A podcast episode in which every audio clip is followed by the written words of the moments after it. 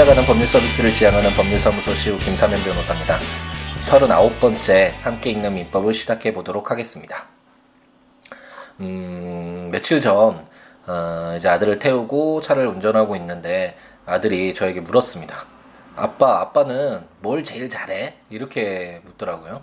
어, 그래서 이제 뭘 잘하는지 한번 생각을 해봤는데, 어, 딱 이렇게, 아빠는 이걸 제일 잘해 라고 얘기할 만한 게 어, 딱, 딱히 떠오르지가 않았습니다. 그래서, 음, 아들이 생각하기에는 아빠 뭘 제일 잘하는 것 같아요? 라고 이렇게 어, 되물을 수밖에 없었는데요.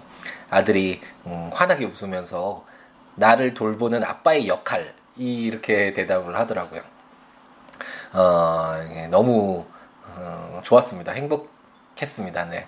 어, 제가 가장 사랑하는 세상에서 가장 사랑하는 아들로부터 사람으로부터 어, 자신을 잘 돌보아주고 있다라는 그런 인정을 받았다라는 점에서 어, 정말 무엇과도 바꿀 수 없는 어, 행복이 느껴졌었는데요. 그와 함께 음, 어떻게 하면 이제 아들이 성장해서 어, 자신의 삶을 스스로 개척하고 어, 선택할 수 있는 그런 시기까지 어떻게 support를 잘 해서 지금과 같은 인정을 계속 받을 수 있을 것인가 라는 걱정, 책임감이 어, 함께 어, 느껴졌습니다. 어, 아마도 자녀가 있는 대부분의 모든 부모님들이겠죠. 아이를 어떻게 키워 나갈 것인가, support를 어떻게 해줄 것인가와 관련된 고민들, 걱정들이 많으실 거라고 생각이 드는데, 음, 저도 음, 그 부분이 요즘에 가장 저에게 많이 고민을 하게 만드는 그런 문제인 것 같습니다. 어, 아들이 이제 성장을 해서 어, 우리나라 교육으로 치면 중학교나 고등학교 시기 아, 제가 예전에 한번 교육관에 대해서 화이트헤드 교수님이 말씀하셨고 어, 도울 김용호 선생님이 그것에 관련돼서 이제 풀어서 설명을 해주셨었는데 강의 중에. 어, 저도 그 교육관에 대해서 어, 정말 동감을 하고 어, 그렇게 교육이 진행돼야 된다라고 생각하는 입장이 돼서 그런 교육관에 따를 경우 어, 이제 우리나라 교육으로 치면 중학교, 고등학교 정도 되는 시기에는 어, 인류의 지식을 정말 치열하고 열정적으로 어, 노력해서 이제 자기 것으로 만들어가는 과정이 반드시 필요하고 그 이후에는 이제 뭐 우리나라 교육으로 따지면 대학 과정을 통해서 자신이 선택한 그런 학문의 어, 길을 어, 따라서 이제 보다 넓고 깊게 이제 공부하면서 창조해가는 그런 과정이 필요하지만 어, 그 시가 그 시기까지 가기 전에는 어, 그러니까 초등학교 과정이 되겠네요. 우리나라에서는 어, 아주 어렸을 때 유치원부터 초등학교 과정에서는 정말 문제 하나 더 잘 맞추고 어, 지식 하나 더 늘고 영어 한마디 잘하는 게 중요한 것이 아니라 어, 그 아이가 이제 앞으로 그런 것들을 채워갈 수 있는 그런 그릇이라고 할까요? 역량이라고 할까요? 그런 것들을 얼마나 크게 만들어줄 수 있는지가 정말 중요하다는 생각이 들고요. 어, 그것을 화이트헤드 교수님은 이제 로맨스라고 했는데 어, 그돌 김용우 선생님은 어, 그 예를 드셨습니다. 예전에 어, 시골에 갔을 때 그 어렸을 때는 자기 그 집 앞에 있는 나무가 굉장히 커 보이고 정말 자기를 집어삼켜 듯이 이렇게 크고 무섭고 위험 있고 이런 식으로 느껴졌는데 나중에 이제 커서 가보면 그 나무가 그렇게 크지 않다라는 거 이런 경험들 많이 해보셨을 것 같은데 어렸을 때는 그동안 어, 접하지 못했던 처음 접하는 것들이기 때문에 모든 것이 다 생소하고 어, 정말 신비스럽게 호기심 가득하게 어, 이제 받아들이게 되잖아요. 그런 과정 속에서 그렇게 경험과 보고 느끼고 듣는 이런 경험들 속에서 그런 체험 속에서 어, 이제 아이가 어, 자기 스스로 그 내부적에서 내부적으로 그것들을 이제 어, 키워가는 과정 어, 그런 과정이 바로 어, 어렸을 때 어, 중고등학교 되기 전 어떤 지식을 뭐 이제 노력을 통해서 어, 습득하기 전의 과정으로서 필요한 것이라고 생각되는데 어, 그렇기 때문에 그 아이의 그릇 어, 역량을 키우기 위해선 보다 많은 것들을 보다 새롭고 어, 많은 것들 그런 것들을 이제 직접 어, 체험하고 느낄 수 있게끔 만들어주는 것이 정말 중요하다라는 생각이 듭니다. 근데 현실적으로 사실 모든 부모님들이 동감을 하시겠지만 현실적으로 그게 쉽지 않기 때문에 어, 이제 뭐 마음은 있어도 어, 그러지 못하고 있는 것이 현실이기는 한데 어쨌든 이런 부분이 항상 고민이 되고 어떻게 하면 어, 아들이 정말 그릇이 큰 사람, 넓은 사람, 어, 세상과 사람들을 사랑하고 어, 모든 것들을 어, 잘 받아들이고 이해하고 어, 그런 사람이 좋은 사람, 어떻게 사회 구성원으로서도 구성원으로서 좋은 사람으로 자라날 수 있을까라는 고민이 항상 되는 것 같고 어, 제 아들뿐만 아니라 어, 이 시대를 살아가고 있는 우리 자녀들, 아이들 모두들 어, 정말 곱고 바르게 아름답고 좋은 것들 많이 접하고 느끼면서 이렇게 자라났으면 하는 생각이 들고 어, 그렇게 될 수 있도록 우리 어른들이 좀더 노력해서 정말 괜찮은 사회를 만들어가는데 더 노력을 해야겠다는 생각을 많이 해봅니다. 우리 아이들을 위해서라도 꿈을 꿀 수 있게끔 정말 행복을 만들어갈 수 있는 사회라고 느낄 수 있게끔 만들어주는 것이 우리 어른들의 역할이 아닌가라는 생각이 들고 지금 당장은 뭐 약간 손해를 보고 더 많이 얻지를 못하는 그런 상황이라고 하더라도 어, 아이들을 생각해서라도 옳은 길, 바른 길, 좋은 길로 어, 선택해서 행동을 해 나가야 되는 것이 아닌가라는 생각을 한번 해봅니다. 그러면 우리는 다시 함께 읽는 민법 어, 이제 공부로 다시 돌아와야겠죠. 어, 저희는 이제 민법 총칙을 끝내고 어, 이제 물건으로 들어와서 물건에 공통적으로 적용되는 총칙 부분도 모두 읽어보았고요. 그와 함께 이제 어, 총칙 부분을 마무리 짓고 개별적인 물건으로 들어갔는데 첫 번째로 나온 것이 바로 점유권이었습니다. 점유권이 무엇인지는 어, 설명을 몇 차례 드렸는데 어, 물건을 사실상 지배할 수 있는 에, 그런 권리라고 생각하시면 되고 물건을 내가 지금 가지고 있는 그런 상황들을 존중해서 어, 점유권이라는 이런 권리를 인정하고 또 특별히 어, 그런 점유하는 상황들을 어, 존중하는 그런 규정들이 어, 있었다 라는 것을 지난번 시간에 197조부터 200조까지 4개의 조문이 바로 그런 내용들을 담고 있다라는 어, 것을 한번 확인했었습니다. 지난번 시간에 한번 배웠던 거를 어, 한번 되, 되돌아보면 되짚어 보면 196조에서 우선 점유권의 양도라는 제목으로 점유권의 양도는 점유물의 인도로 그 효력이 생긴다라고 해서 어, 물건 총칙을 공부할 때 부동산의 경우와 동산의 경우가 어, 물건이 변동되는 경우가 이렇게 요건으로서 또 어, 다른 요건들을 어, 요구했었었잖아요. 이게 등기, 부동산의 경우에는 등기고, 어, 동산의 경우에는 인도였었는데, 점유권 같은 경우에는 부동산이든 동산이든 점유물의 인도를 해야지만 그 효력이 생긴다는 점, 을 196조 제1항이 특별히 규정하고 있고 그와 함께 어, 간이 인도, 점유 개정, 목적물 인도에 의한 목적물 어, 반환 청구권의 양도 를 통한 이런 인도도 가능하다라는 점도 한번 살펴보았습니다.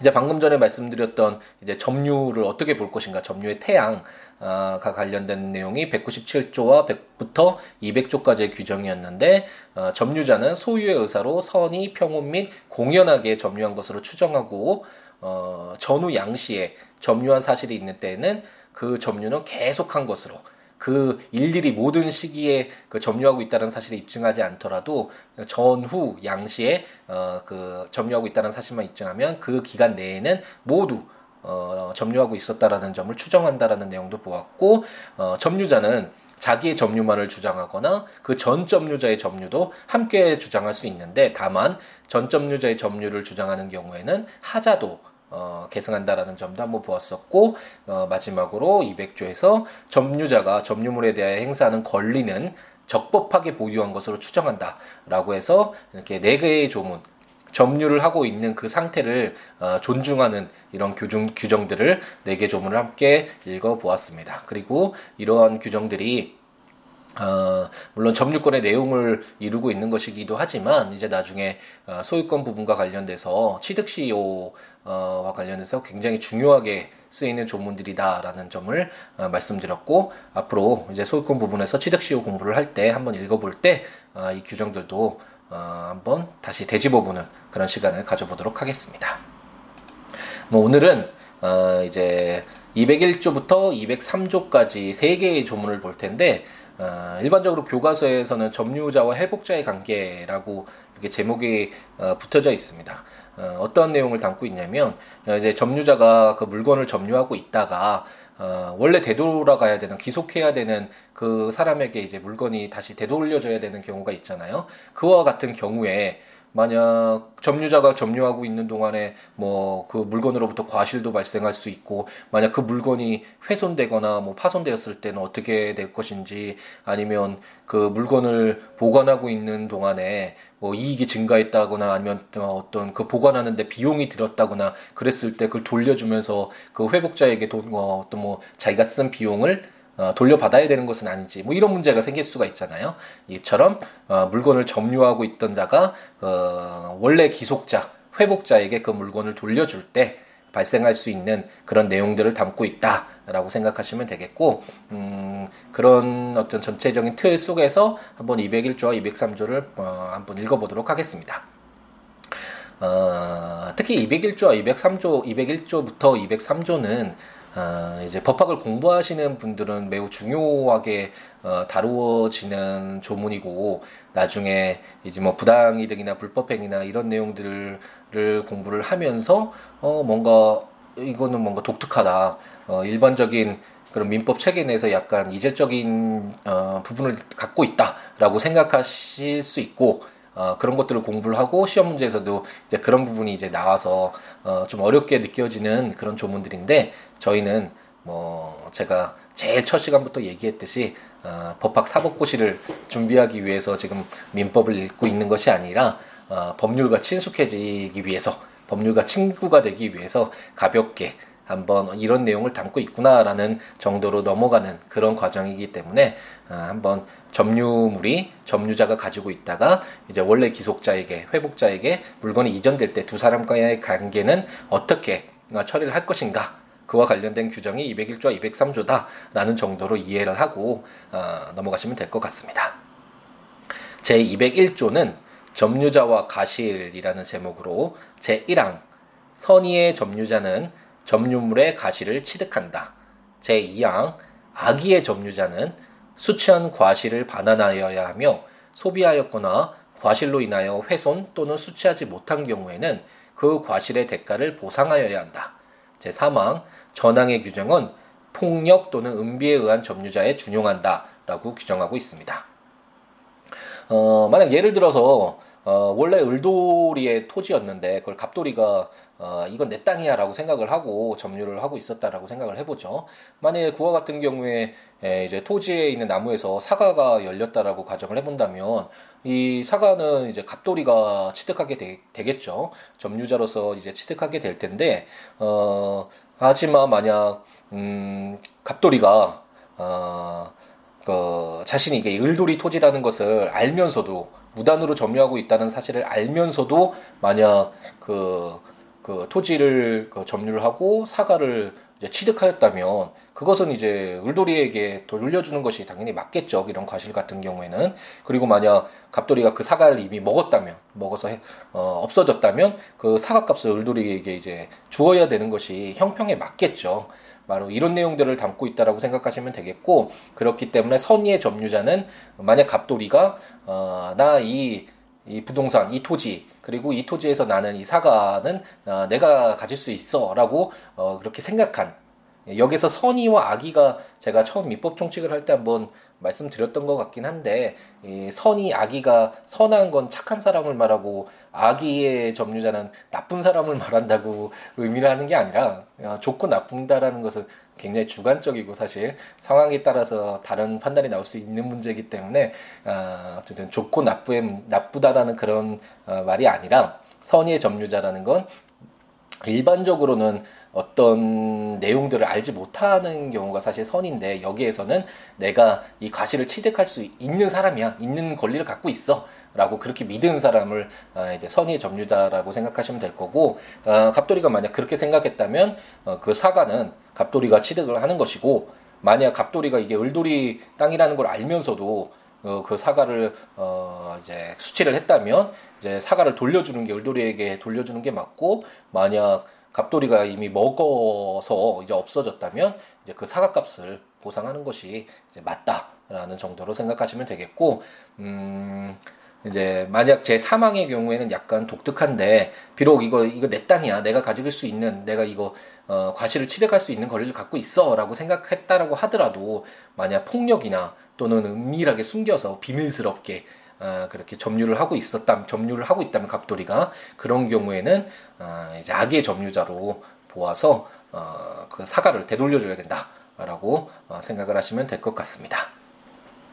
어, 이제 제 202조를 한번 읽어보면 점유자의 회복제 회복자에 대한 책임이라는 제목으로 점유물이 점유자의 책임 있는 사유로 인하여 멸실 또는 훼손한 때에는 악의 점유자는 그 손해의 전부를 배상하여야 하며 선의의 점유자는 이익이 현존하는 한도에서 배상하여야 한다. 소유의 의사가 없는 점유자는 선의 경우에도 손해의 전부를 배상하여야 한다라고 규정을 하고 있습니다. 음, 아까 이 점유자와 가실 부분과 가야와 뭐 유사한 내용이라고 할 수 있는데 예를 들어서 에, 이제 갑돌이가 자신의 소유라고 생각한 아, 시계가 있었다라고 해보죠. 실제로는 을돌이의 시계였는데 갑돌이가 이제 자신의 것이라고 생각하던 중에 어, 갑돌이의 잘못으로 그 시계를 어, 이제 망가뜨렸다라고 한번 가정을 해보죠. 만약 나중에 을돌이가 이거 내 시계잖아 돌려줘라고 이야기했을 때 어, 만약 갑돌이가 어, 자신의 시계라고 생각하고 사용하던 중에 어, 훼손시킨 건데 이게 망가뜨린 건데 그때도 어, 전부 어, 이게 그 시계 값을 뭐 전부를 돌려달라거나 아니면 완전히 고쳐서 완전한 시계를 줘라라고 하면 갑돌이에게 너무나 좀큰 어, 피해를 줄 수 있겠죠. 자기 것이라고 생각하고 어, 이제 사용하던 중에 어, 발생한 일인데 그렇기 때문에 그와 같은 경우에는 이제 현재 망가진 상태의 시계를 돌려주면 될 것이고 하지만 만약 갑돌이가 어, 이 시계가 을돌이 시계라는 것을 알고 있었거나 아니면 이 시계가 내 것은 아닌데 그래도 잠시 사용할 수 있을 거야. 나, 나에게 그런 권리가는 있어. 라고 생각하던 중에 그 시계를 이제 잘못으로 망가뜨렸다면 어, 그와 같은 경우에는 이제 갑돌이로서는 어, 그 충실히 잘 더 보관을 했어야겠죠. 자기 것이 아니라는 것을 알고 있었다면 을돌이 것이라면 좀 더잘 어, 사용을 했었어야 되는데 그 갑돌이의 잘못으로 그 시계가 파손이 됐다면 그에 대한 어, 책임을 모두 져야 되는 것이 맞겠죠.